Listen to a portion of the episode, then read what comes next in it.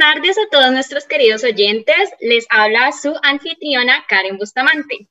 Les quiero dar la bienvenida a Yo Tengo la Verdad Absoluta, un espacio para convencer o dejarse convencer. Antes de empezar, quiero extender un agradecimiento a Paula Rodríguez y Santiago Quintero, quienes nos acompañan como productores y operadores en esta tarde. En el día de hoy vamos a hablar sobre un tema que si bien es muy común entre todos nosotros, sigue siendo un tabú. Siempre nos preguntan sobre ella, siempre recibimos comentarios sobre ella. Pues el capítulo de esta tarde es, ¿y tú? ¿Cuándo perdiste tu virginidad? Para el día de hoy nos acompaña Tatiana Carrillo, quien es estudiante de antropología y quien está interesada en los temas de cuerpo y antropología médica. Le encanta grabar y publicar videos en TikTok. Ya saben a quién seguir. También contamos con la compañía de Juliana Wilches, quien es estudiante de ciencia política y artista del dibujo. Le encanta crear en su tiempo libre. Ya saben a quién comprarle arte. Y nos encontramos también con Ana María Gredo, quien es antropóloga de la Javeriana de Bogotá. Dentro de los feminismos se ubica del transfeminismo. Es profesora de dos electivas del Departamento de Artes y Humanidades. Trabaja con el programa de estudios de género y el Observatorio de Equidad de las Mujeres de Cali. Su pasión es el agua, del mar, del río y de la piscina. Hace apenas como hobbit quiere hacer buceo y recorrer el mundo con un velero, bucear y sumergirse en las profundidades de islas paradisiacas. Ya sabemos quién es nuestra aventurera. Y nos encontramos también con Juan José Paredes, quien es estudiante de Ciencia Política y Sociología, amante de la comida y le encanta degustar hamburguesas de diferentes lugares. Ya sabemos a quién pedirle consejos. Ahora bien, recibimos a nuestras invitadas con un saludo. Tatiana. Hola Karen, buenas tardes, casi noches. A Paula, a Santiago, muchas gracias. Ana María, Juan José, a María Juliana, que no la veía desde que éramos niñas. Muchas gracias por la invitación. Muchísimas gracias a todas las personas que en este momento se están conectando para acompañarnos en estos 45 minutos de debate. Juliana, gracias. Bueno, muchísimas tardes, noches también a todos. Eh, espero estén bien. Em, y nada, muchísimas gracias a todos los que están escuchando ahorita. Eh, creo que va a ser un debate bastante interesante y nada, y estoy súper emocionada de estar acá. Profe Ana María. Hola a todas y todos los que están ahorita conectadas y conectados. Muchas gracias, Karen, por esta invitación y a todos los que estamos ahorita compartiendo este debate tan particular hoy, año 2020, hablando de la virginidad. Muchas gracias. ¿Y Juan José? Hola a todos los que, todos y todas las quienes nos oyen a esta hora. Eh, un agradecimiento a Karen por invitarnos a, a nosotros a este programa y pues nada, vamos a hablar del tema. Listo. Muchísimas gracias por su asistencia. Realmente también, al igual que Ana María, es algo que a mí me sigue sorprendiendo que en estos días aún hablemos de virginidad, tengamos todas estas concepciones creadas sobre la virginidad. Bueno, llegando a este tema, para dar inicio, quiero hacerles la siguiente pregunta. ¿Qué consideran que es la virginidad? ¿Quién quiere iniciar? Juliana Wilches. Bueno, pues es que si me preguntas qué es la virginidad, tengo que primero asumir que existe la virginidad. Entonces, si yo considero que no existe, entonces no te puedo decir exactamente qué es. Eh, pero pues bueno, si me adapto más o menos a lo que la sociedad más o menos cree que la virginidad es básicamente una persona que nunca ha tenido relaciones sexuales. Muy bien, Juli. Tatiana, ¿tienes algo que decir?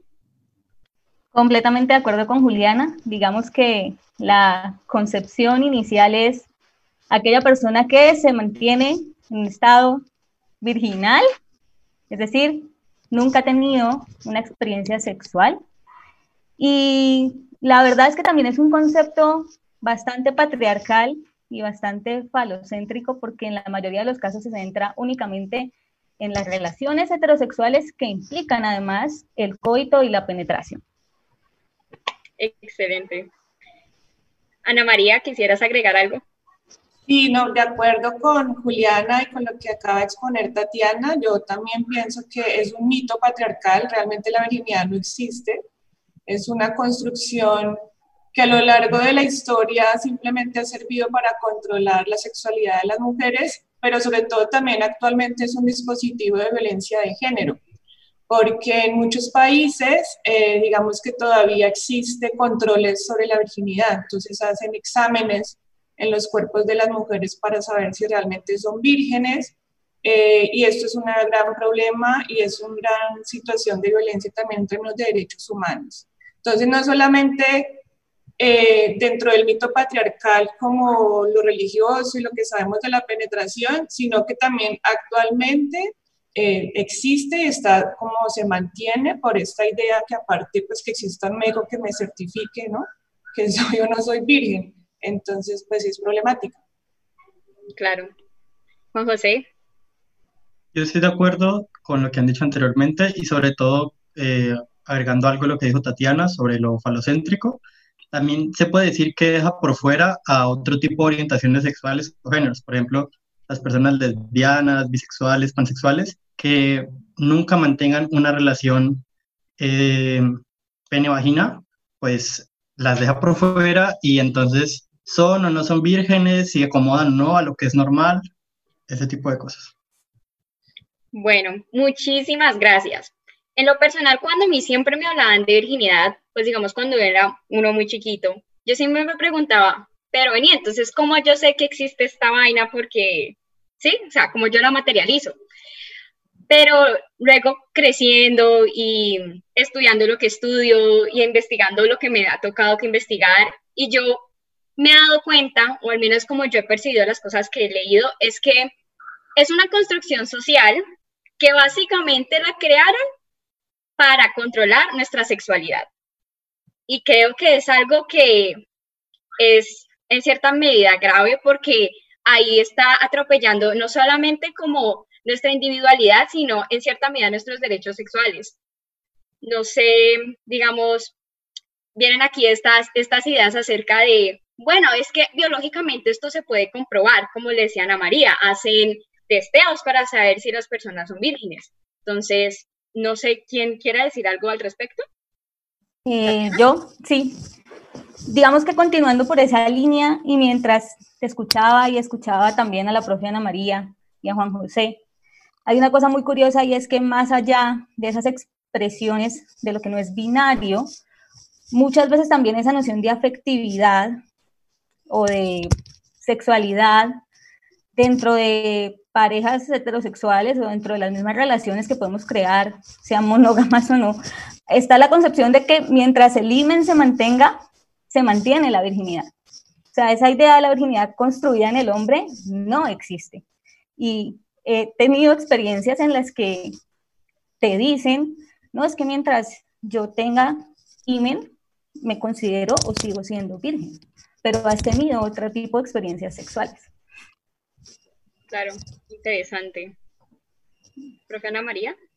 Quiero agregar que de lo que está diciendo Tatiana y lo que nombró ahorita Juan José, que estoy plenamente de acuerdo, eh, justo porque esta idea del IMEN además corresponde no solamente en lo que se fundamenta el mito patriarcal de la virginidad, sino aparte es como nuevamente estas eh, invisibilidad de la sexualidad femenina, porque es que realmente no conocemos la anatomía femenina, porque en la ciencia médica solamente importó nuestra parte reproductiva. Entonces, entre esas, el IMEN también carga con un montón de mitos anatómicos que no son ciertos. Por ejemplo, pensar que es como una especie de, no sé, como de plástico que se atraviesa y entonces se rompió, pues no es así, realmente es una estructura mucho más eh, si se quiere, pensando como en la amonia del pelo, con el que nos ponemos el pelo, es un poco parecida, ¿no? Es como una dona, es elástico, es cauchoso, no tiene nada que ver con esta idea de que se rompe algo. Entonces, pues sí, aparte esta idea también binaria, ¿no? Como que cuando uno piensa en virginidad, automáticamente la ubicas en los cuerpos cisgénero eh, femeninos, no piensas en la virginidad de otros cuerpos. Y es más, es raro preguntarle a otra persona a un hombre como, ¿qué onda con tu virginidad? ¿no? Eh, No sé si ustedes, yo hice un ejercicio de hacerle un par de preguntas a, pues como un sector de amigas y amigos cercanos, justo para eh, desmitificar un poco esta idea del binarismo en esta palabra. Entonces, cuando, cuando marquen y digan, podemos escuchar los primeros. Listo. ¿Te gustaría producir uno de ellos en este momento? Sí, podemos ir escuchando el, los de, ya les digo, podemos escuchar el audio 1 y el audio 2 de Vanessa. Y yo creo que pues de una vez escuchemos el 1 y 2 de Susana. Son dos, son dos amigas lesbianas que les pregunté, cuando alguien te pregunta por tu virginidad, ¿cómo te sientes? Listo. Entonces, a continuación, escucharemos los audios. Eh, parce, pues realmente yo, cuando me preguntan sobre la virginidad, eh, siempre digo como la virginidad no existe. Y les digo como, me quieres preguntar cuándo fue mi primera vez, y pues hablamos, pero como primera vez en toda esta cuestión sexual con, con otro. y pues realmente me, me, molestaba. Realmente me molestaba, era como esa, esa pues marica desde mi ser lesbiana, es como, como, como, o sea, si perder, o sea, como, a ver, ¿cómo te explico? Eh, la primera vez cuenta si, si, si, si fue con un man, ¿no? Y, pues digamos, pues sí, la primera vez fue con un man, pero, pero, o sea, fueron como si las siguientes veces de mi sexualidad con mujeres fueron, no, no fueran válidas algo así. Y pues eso me emputaba más realmente, como si la sexualidad que una, una tiene con, con otras mujeres no existiera, como si no fuera sexo y, y, peor si, si, uno no tiene sexo con una misma. Entonces yo puedo decir que básicamente hablando de esto, que mi primera vez conmigo misma, pues, marica, o sea, sería conmigo misma. Eso. Esa vaina de que si gané o perdí, es que creo que en ese momento sí tenía muchos videos. Eh, primero porque cuando me masturbaba o tenía sexo conmigo misma, eh, pensaba que era algo así súper malo.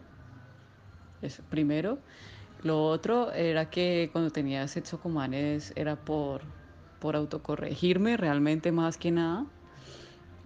Y lo otro, pues el sexo con mujeres es, pues, pues es lo que me gusta realmente. Bueno, entonces ha sido como también un descubrir. Y bueno, todas las veces pensé que era algo malo, más que todo. Eh, entonces como que se puede decir que son ganancias. Son ganancias todas las que, las, las que quise por, porque quise, o sea, porque fue consensuado, pero mayoritariamente con los manes eh, fueron abusos y, y, cosas densas. Entonces, sí, eh, de alguna forma el sexo con mujeres para mí siempre ha sido ganancia y el sexo conmigo también porque ahorita ya lo, o sea, hace unos pocos años lo reconozco como que es sexo, o sea, no es una cuestión ahí de otra cosa horrible, como lo hacían pensar. Entonces ya. Sí, no, yo creo que en mi caso, es decir, por ejemplo, yo creo que las chicas que desde el comienzo de su experiencia sexual, em, como que asumían o sabían que querían tener relaciones con chicas, eh, pues más allá de si era un pene, eh, sí lo asociaban como, pues, como perder la virginidad. Lo que pasa es que para mí es distinto porque yo sí siento que yo, pues toda mi educación me formó muy heterosexual y yo entendí que esa era mi, mi, pues, mi orientación sexual hasta cierto punto. Y de alguna manera, de, de manera, de, digamos, eso en lo personal, pero en términos de la construcción de la subjetividad sexual femenina, yo sí creo que la virginidad está estrechamente relacionada con sangrar, con el himen y con una penetración por parte de un hombre cis heterosexual pene. bueno, a ver, mm, remontémonos a la historia.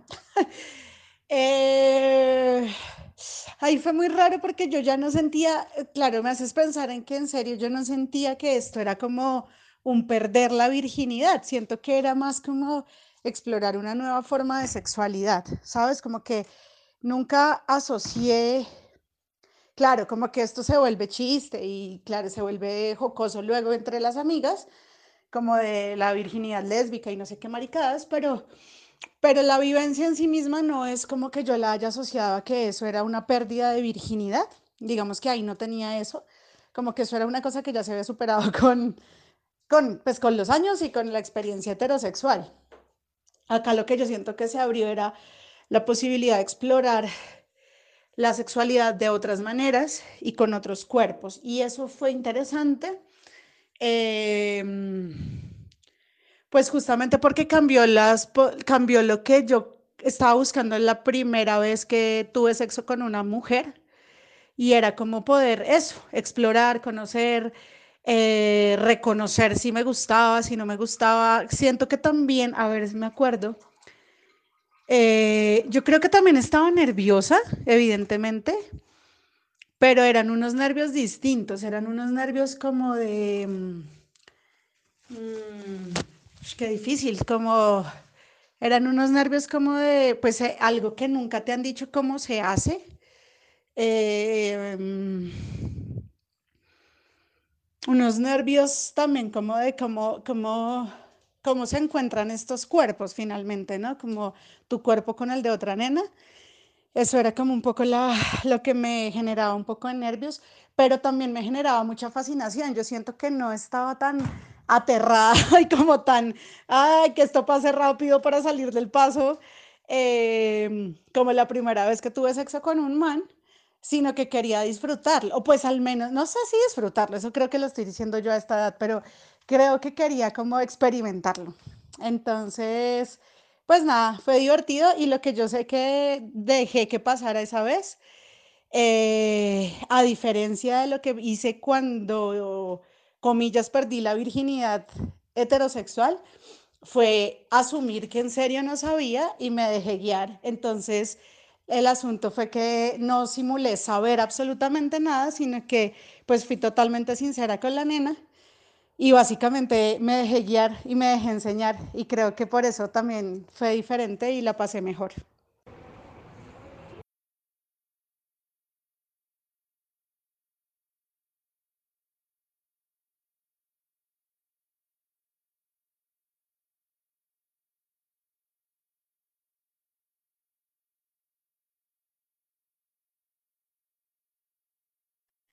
Bueno, hemos escuchado estos audios tan interesantes, audios de vida.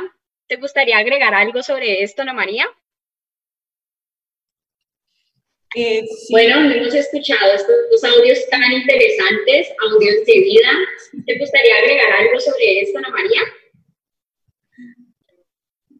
Eh, bueno, hemos escuchado estos audios tan interesantes, audios de vida.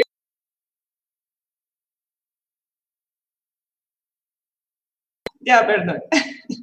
Hubo aquí un mix de, de, audios.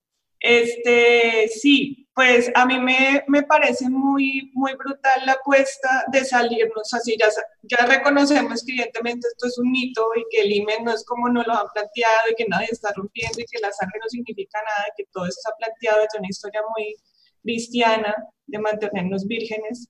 Este, pues entonces hay que empezar a hablar de cuáles son los primeros encuentros sexuales que uno tiene, más que el término virginidad, porque la virginidad pues termina siendo, como decía mi amiga, pues sangre, hombre, pene, listo, acabó, ¿no? Entonces, era, también me parece aparte muy fuerte pues para la masculinidad, ¿no? Que sea como este requisito además de perder la virginidad de esa forma como, bueno, salgamos de, este, de, esto rápido y también los hombres pues salgamos de esto rápido. Entonces todos llegamos torpemente a salir de esto rápido. Eh, creo que es importante como resignificar la idea también de la masturbación con uno misma, la exploración y también desmitificar que evidentemente mujeres que tienen sexo con mujeres, pues también hay, hay un primer acercamiento y un primer aprender a explorar cómo es tener sexo, no solamente porque sea mujer con mujer, sino simplemente porque la exploración del placer en todo el sentido amplio, ¿no? Entonces creo que me gustan mucho los aportes de, de ellas en ese sentido, como de salirse de este marco de la penetración y más bien pensarse en todas las cosas que atraviesan aparte en los deseos, cuando son requisitos y cuando no. Muy bien, profe, gracias. ¿Quién quisiera continuar? Tatiana Carrillo.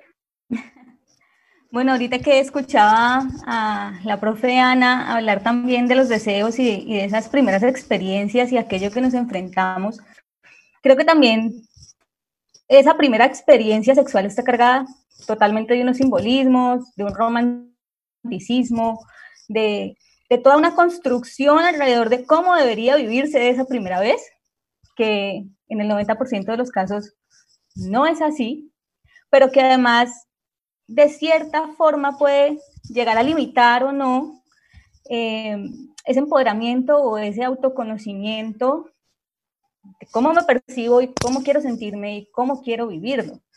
Y hay experiencias que pueden resultar con una carga, o sea, esa carga machista no se ve de pronto en ella, pero sí en él.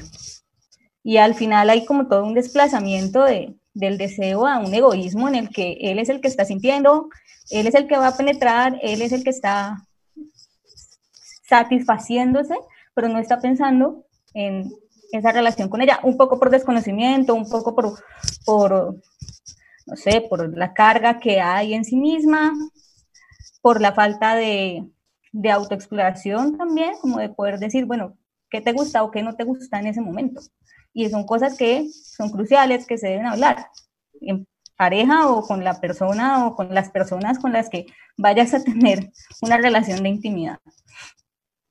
Muchísimas gracias. Juliana Wilches. Yo creo que eh, cuando también se habla como de limitar a la mujer, se puede hacer referencia, no sé, a todo el tema, sea, no sé, religión o cultural, que siempre se ha visto a la mujer como un complemento del hombre. Y la mujer tiene que hacer su, su vida alrededor del hombre. Entonces, siempre se escucha que la mujer se guardia hasta el matrimonio y no el hombre, o se escucha que la mujer, por lo menos que si no, no aguantó, entre comillas, hasta el matrimonio, entonces que por lo menos no sea por mucha gente, porque nadie va a querer una mujer manoseada, entre comillas. Entonces, también tenemos que, o sea, yo creo que aquí viene el tema muy, muy grande de, cosas ya que tienen muchísima historia, son, son de siglos, de donde las mujeres poco a poco han podido ganar ciertas libertades, como no sé, o sea, digamos el derecho al voto, es una manera donde se dice que las mujeres son no son objetos, son sus mismas personas y van, son procesos que también van deconstruyendo de por sí el tema de la virginidad porque no se le ve a la mujer más como un objeto que deba servir al hombre y deba ser para el hombre, sino como su propia persona. Y cuando se, cuando se reconoce que alguien es su propia persona, eso significa que tiene control sobre su propia sexualidad y esa misma persona puede decidir qué hace con ella o qué no hace. Muy bien, muchísimas gracias. Juan José, ¿quieres agregar algo? Eh, con respecto a lo que están diciendo, no sé qué tanto quiero agregar, sin embargo, eh, ahora unos amigos me estaban comentando precisamente que eh, para ellos la pérdida de la virginidad, por así decirlo, tiene que ver más bien con el primer goce sexual que tiene una persona, independientemente de si haya coito o no. Pues yo estoy un poco de acuerdo, porque como dije ahora que hice mi intervención, quizás ese terminología del imen y, esas cuestiones deja por fuera a las relaciones no heterosexuales. Entonces, eh, por ejemplo, si alguien ha tenido sexo oral o anal, podría esa persona decidir si ella considera que fue o no su pérdida de su virginidad. De hecho, con lo que están mencionando, yo me acuerdo que una vez estaba hablando con una persona y a mí me decía, me decía como que no, pero es que mira, eso es cuando uno sangra y uno le arde y yo era como que, pero es que uno biológicamente no está diseñado para que la relación sexual duela. Esos son los nervios, es el estrés, son las tensiones de, de pronto, toda esa concepción construida de que sientes de que algo estás perdiendo, entonces tu cuerpo se tensiona y realmente no, no dejas a que pase a estar en ese estado de placer. Entonces, es algo que a mí siempre me pareció también algo, por decirlo grave, de que siempre estábamos asociando la virginidad con dolor. Cuando, no, de hecho estamos asociando la virginidad con existencia cuando en primer lugar considero que no existe. Fue una construcción social creada para manejar nuestra sexualidad y especialmente el de las niñas. Y continuamos con que asociamos la primera vez con dolor, cuando realmente no tiene por qué ser así. Ya es otras, otros aspectos externos que hacen que, digamos, la relación sexual pueda doler. Y puede doler tanto la primera vez, la décima, la octava, la novena, dependiendo de cómo hayas preparado a la mujer. Entonces es algo que me parecía como muy, como que, wow. Siguiendo en este tema, dime. No, que sí es poderosa esa idea de, del dolor. Yo creo que pues, parirás con dolor, todo es con dolor, las mujeres es como la, regla es con dolor, amor, todo, ¿no? hay una normalización del dolor siempre en esta construcción de la feminidad. Y yo creo que justo lo que no permite estos arquetipos de virginidad y demás que estamos debatiendo, pues lo que terminan haciendo es una castración de los placeres, ¿no? Porque o si, si, no es el lugar idílico de, de, que fue mi primera vez con alguien que yo amaba, entonces pues no va a ser divertido, no va a ser chévere, va a ser rápido, incómodo, ¿no? Como si simplemente, porque el sexo tiene que estar asociado aparte siempre con esta afectividad de primera en las mujeres, como que pedimos primero afecto antes de placer, ¿no? Siempre estamos más pendientes de que me quieran y de que me acojan. Ese, ese comentario estuvo excelente, la verdad. 10 de 10. Estoy totalmente de acuerdo. De hecho, esto me viene como llegando como en la cabeza de, entonces, si ya sabemos que la virginidad, pues digamos, entre comillas, de su existencia, no existe biológicamente, existe tal vez en términos éticos y morales. Juliana. Es que yo creo que se tendría que definir más si se ve al sexo como algo bueno o algo malo, porque si se pone como una moral mala, entonces la idea es no tener sexo, pero si es una moral buena, entonces, no sé, puede ser que la gente la, pierda miedo más al sexo o algo así. Entonces se tendría que ver más que eso. Yo creo que sobre todo la virginidad no creo que deba ser un concepto existente de por sí, es de por sí, o sea, la vida sexual de alguien no le incumbe a otra persona que no necesita que le incumba. ¿Sí? Yo decido a quién contarle mi vida sexual, la otra la persona no da miedo decide si me la cuenta a mí, si no me la cuenta. Entonces, yo creo que más hablar de cómo la virginidad cuando la perdí, sino como sería más un tema de cómo han sido mis relaciones o la primera vez que tuve una relación, pero que no vaya ligado al concepto de virginidad. A, lo, a perdí algo, sí. Juliana, eh, Tatiana. Completamente de acuerdo con Juliana. yo creo que no se trata en sí misma la experiencia de en qué momento se vive, que eso debería ser completamente una decisión autónoma y libre, tampoco y tanto más allá de con quién se vive es cómo se vive. Dejando de lado ese concepto de virginidad como tal es cuál es la autonomía que debemos tener sobre nuestros cuerpos y sobre la forma como verdaderamente queremos vivir esa sexualidad.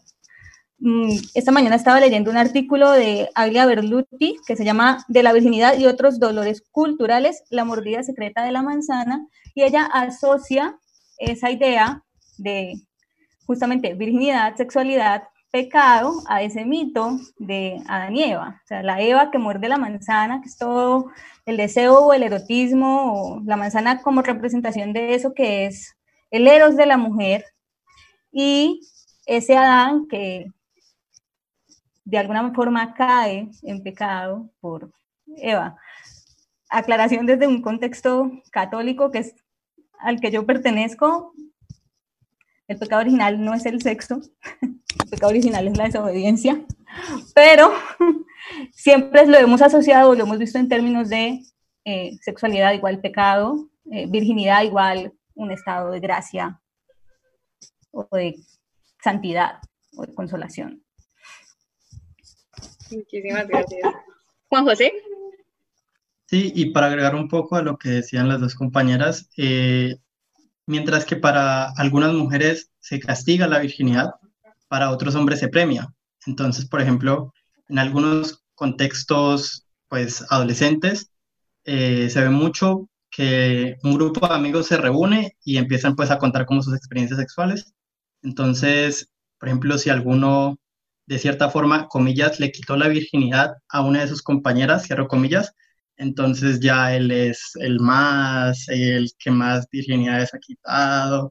Y pues eso es algo que está mal, que no debería pasar, pero son cosas que pasan y son mitos y lógicas que giran alrededor de esta idea de la virginidad. Excelente, la verdad. También he escuchado muchos de esos comentarios y es como que, amigo, date cuenta. No, hoy, este, pues como retomando un poco la pregunta y tratando de conectar con lo que está diciendo Juan José, que parece muy chévere, eh, yo creo que la parte ética y moral, yo sigo, sigo pensando lo que decía al principio, que les comentaba que la virginidad hace parte de un dispositivo, dispositivo de violencia de género. Entonces, en ese sentido, sigue siendo un espacio moralizante Sí, para estos lugares donde piden certificados y no sé qué, y, la, y pero también hay crímenes de honor, ¿no? Hay mujeres que se suicidan, niñas, adolescentes, porque le van a hacer este certificado, o mujeres que han sido violadas y les hacen pasar por un certificado de virginidad para supuestamente saber si fueron o no fueron violadas, lo cual es supremamente revictimizante y nuevamente traumático. Entonces, en ese sentido, sigue estando en un lado supremamente moralizante de la violencia también, pero dentro de nuestro contexto que uno dice, no, pero es que acá no hacemos ese tipo de cosas, acá no hay certificado de virginidad, no, pero está la sanción de decirle puta o tratarla como, como, como una dama, ¿no? Entonces, siempre pasado de una mujer está asociado a la idea de pureza. Entonces, si has tenido muchas relaciones sexuales, como que tal vez esta no puede ser mi novia, no me la puedo tomar muy en serio, ¿sí? Y eso sigue estando asociado nuevamente a esta construcción arquetípica de la virginidad, en ese sentido, eh, yo hice otro ejercicio de preguntarle a amigos hombres hetero sobre este tema. Entonces, si quieren, escuchamos a uno de ellos.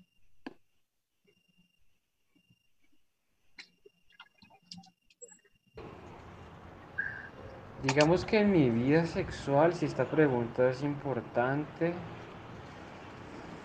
Ah, sí, yo creería que sí, yo creería que todo hombre debería preguntarse esta, e, e, esta pregunta de la virginidad. Creería que de hecho la virginidad eh, en el hombre eh, está, digamos, em, ¿cómo decirlo? Tiene como una menor importancia, digamos, que se le da, digamos, si lo comparamos, por ejemplo, con la mujer, ¿no? Que la mujer tiene también hasta connotaciones religiosas, más de lo sagrado y todo eso como que el hombre les iba y les venía, ¿no? Creería yo que, eh, que sí habría que, mirar eso de cómo se ha construido y uno cómo construir el propio de uno, ¿no? No estar como con esas presiones de, que si, eh, no sé, si terminó uno siendo, eh, terminó la virginidad después de los veintitantos años, eh, no que se le ataque con un bullying, pues, de que fue súper tarde, que fue, pues, un huevón que se la pasó, pues, haciéndose la paja, con todas, digamos, estas conductas eh, machistas como hacia el hombre, ¿no? De patriarcales que, le llegan a uno en el sentido de, de, de, incluso yo diría que en algún momento mentir, ¿no? Siempre hubo, yo creo que hubo un grupo, eh, si uno estaba como en el grupo de hombres, quien quien eh, había eh, primero ah, tener la virginidad y era como un acto de, de, de, de, hombría, ¿no? De hombría. ¿no? Era como un acto de hombría al, terminar tu, tu, virginidad. Y creería que eso se debe como repensar también. Pensarlo. Siempre se, se omite con quién con quién perdiste la virginidad. Entonces como que no se le tiene relevancia a eso, sino es más que la perdiste y ya. Entonces sí me parece que, que es importante, no solo la de uno, sino que debería como, como ser repensado, ¿no? porque creo que, hay, que es una manera que coapta un poco como el pensamiento, digamos, eh, del hombre y, y, y, de hecho eso termina desarrollando en, en, en, aspectos que me parecen eh, un poco ya nocivos también, eh, en términos, digamos, de, digamos, de de cómo ver a, las mujeres y de cómo, digamos, entender, digamos, la sexualidad, me parece que, que sí es una pregunta que uno debería hacerse. Pues de todas maneras, no sé si sea necesaria como pregunta, pero pues obviamente la, la, eh, la virginidad pues es una primera experiencia, digamos. Eh, yo creo que yo nunca puedo estar pensando en si es necesaria o no esa pregunta, pero sí pienso que, que pues que es el punto de partida, entonces uno a qué más se puede referir. Igualmente uno sabe que con el tiempo y con las demás experiencias uno sabe que no que no necesariamente la primera sea, pues digamos, un éxito en muchos casos o, sí, que no siempre es lo que se vuelve o, lo, en lo que se transforma, ¿no? Porque muchas personas ni siquiera pierden su virginidad con sabiendo bien sus como intereses sexuales, ¿cierto? Entonces, ah, eh, no, eh, todo es como una incógnita. Entonces, creo que pues preguntar eh, me, remite de nuevo a que si es necesario, digamos, en el sentido de, que uno tiende a comparar la, la, emoción propia con la de los demás. Pues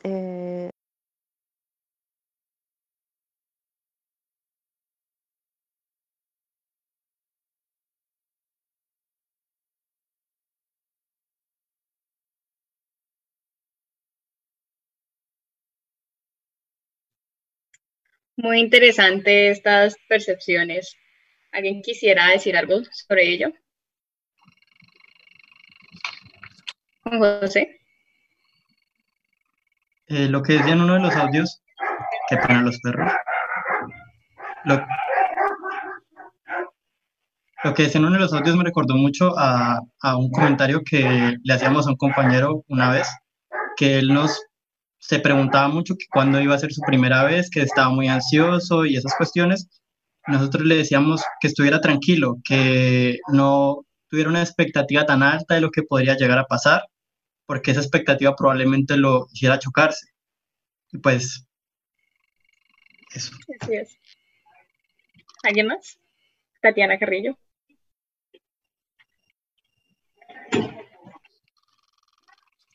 Bueno, es que justamente hablábamos de esas expectativas o ese, de ese romanticismo que se tiene frente, frente a ese primer encuentro sexual y, y, creo que concuerdo con Juan José con que de una forma u otra no, no es lo que esperas. O sea, hay, hay toda una construcción de lo que debería ser, creo que María Juliana lo decía, ¿no? O sea, la idea del, del matrimonio o de esa estabilidad además, eh, entre comillas, y, seguramente a los 14, a los 20 o a los 30, si pasas por esa primera experiencia, pues de alguna forma es única, pero también está alejada de, de toda esa concepción que hemos tenido, que hemos construido, pero que se puede vivir en otro, en otro momento o en alguna otra experiencia o con alguna pareja.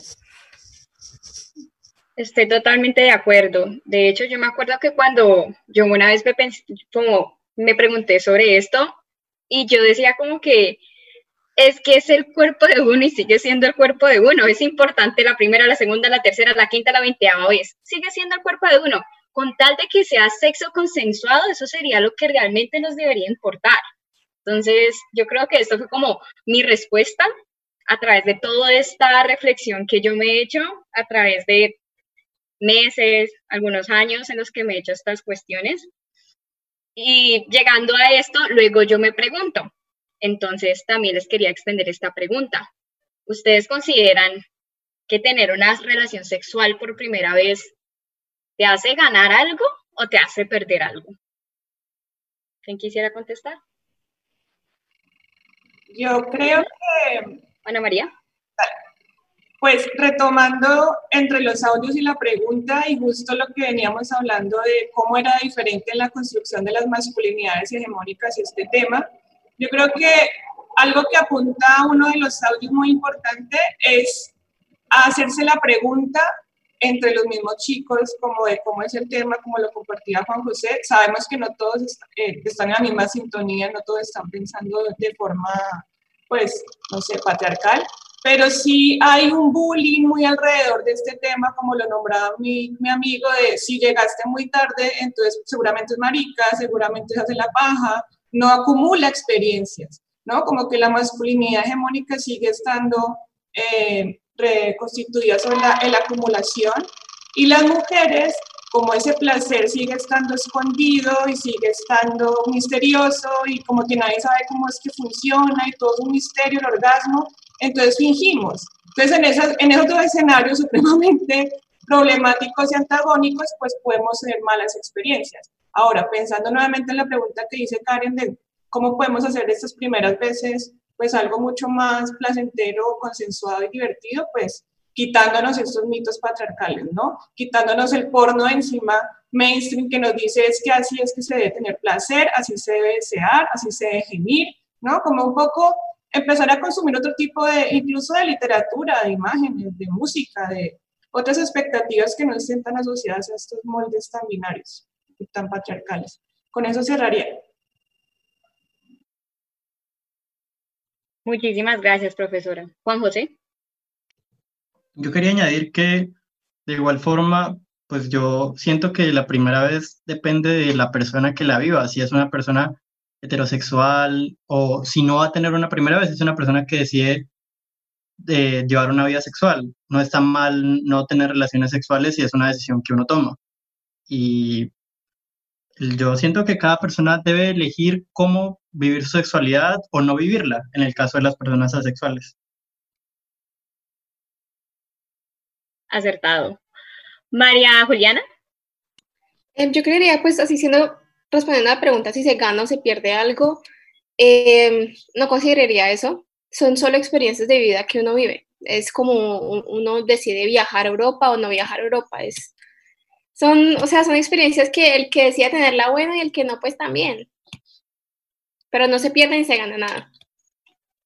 Estoy totalmente de acuerdo. Yo también cuando me hacía estas preguntas, yo decía realmente, no estás ganando, no estás perdiendo, es una experiencia como, como cualquier otra que estás teniendo, obviamente con una responsabilidad extra porque estamos hablando ya de enfermedades, de un embarazo, pero sigue siendo una experiencia.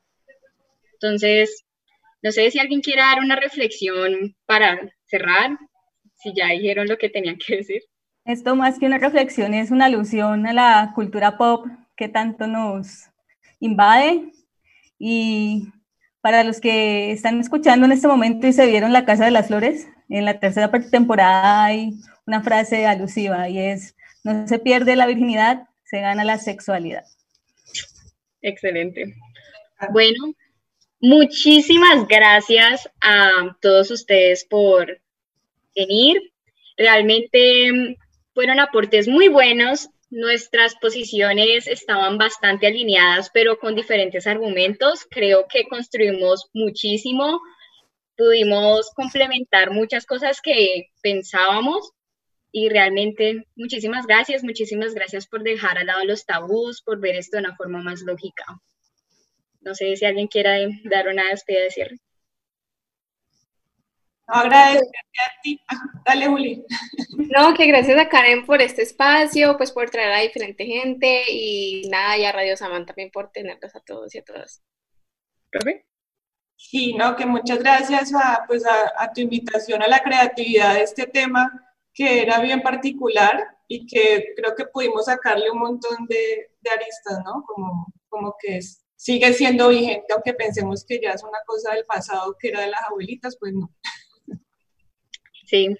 Muchísimas gracias. Nos vemos el próximo martes con todo el ánimo. Hasta luego. luego.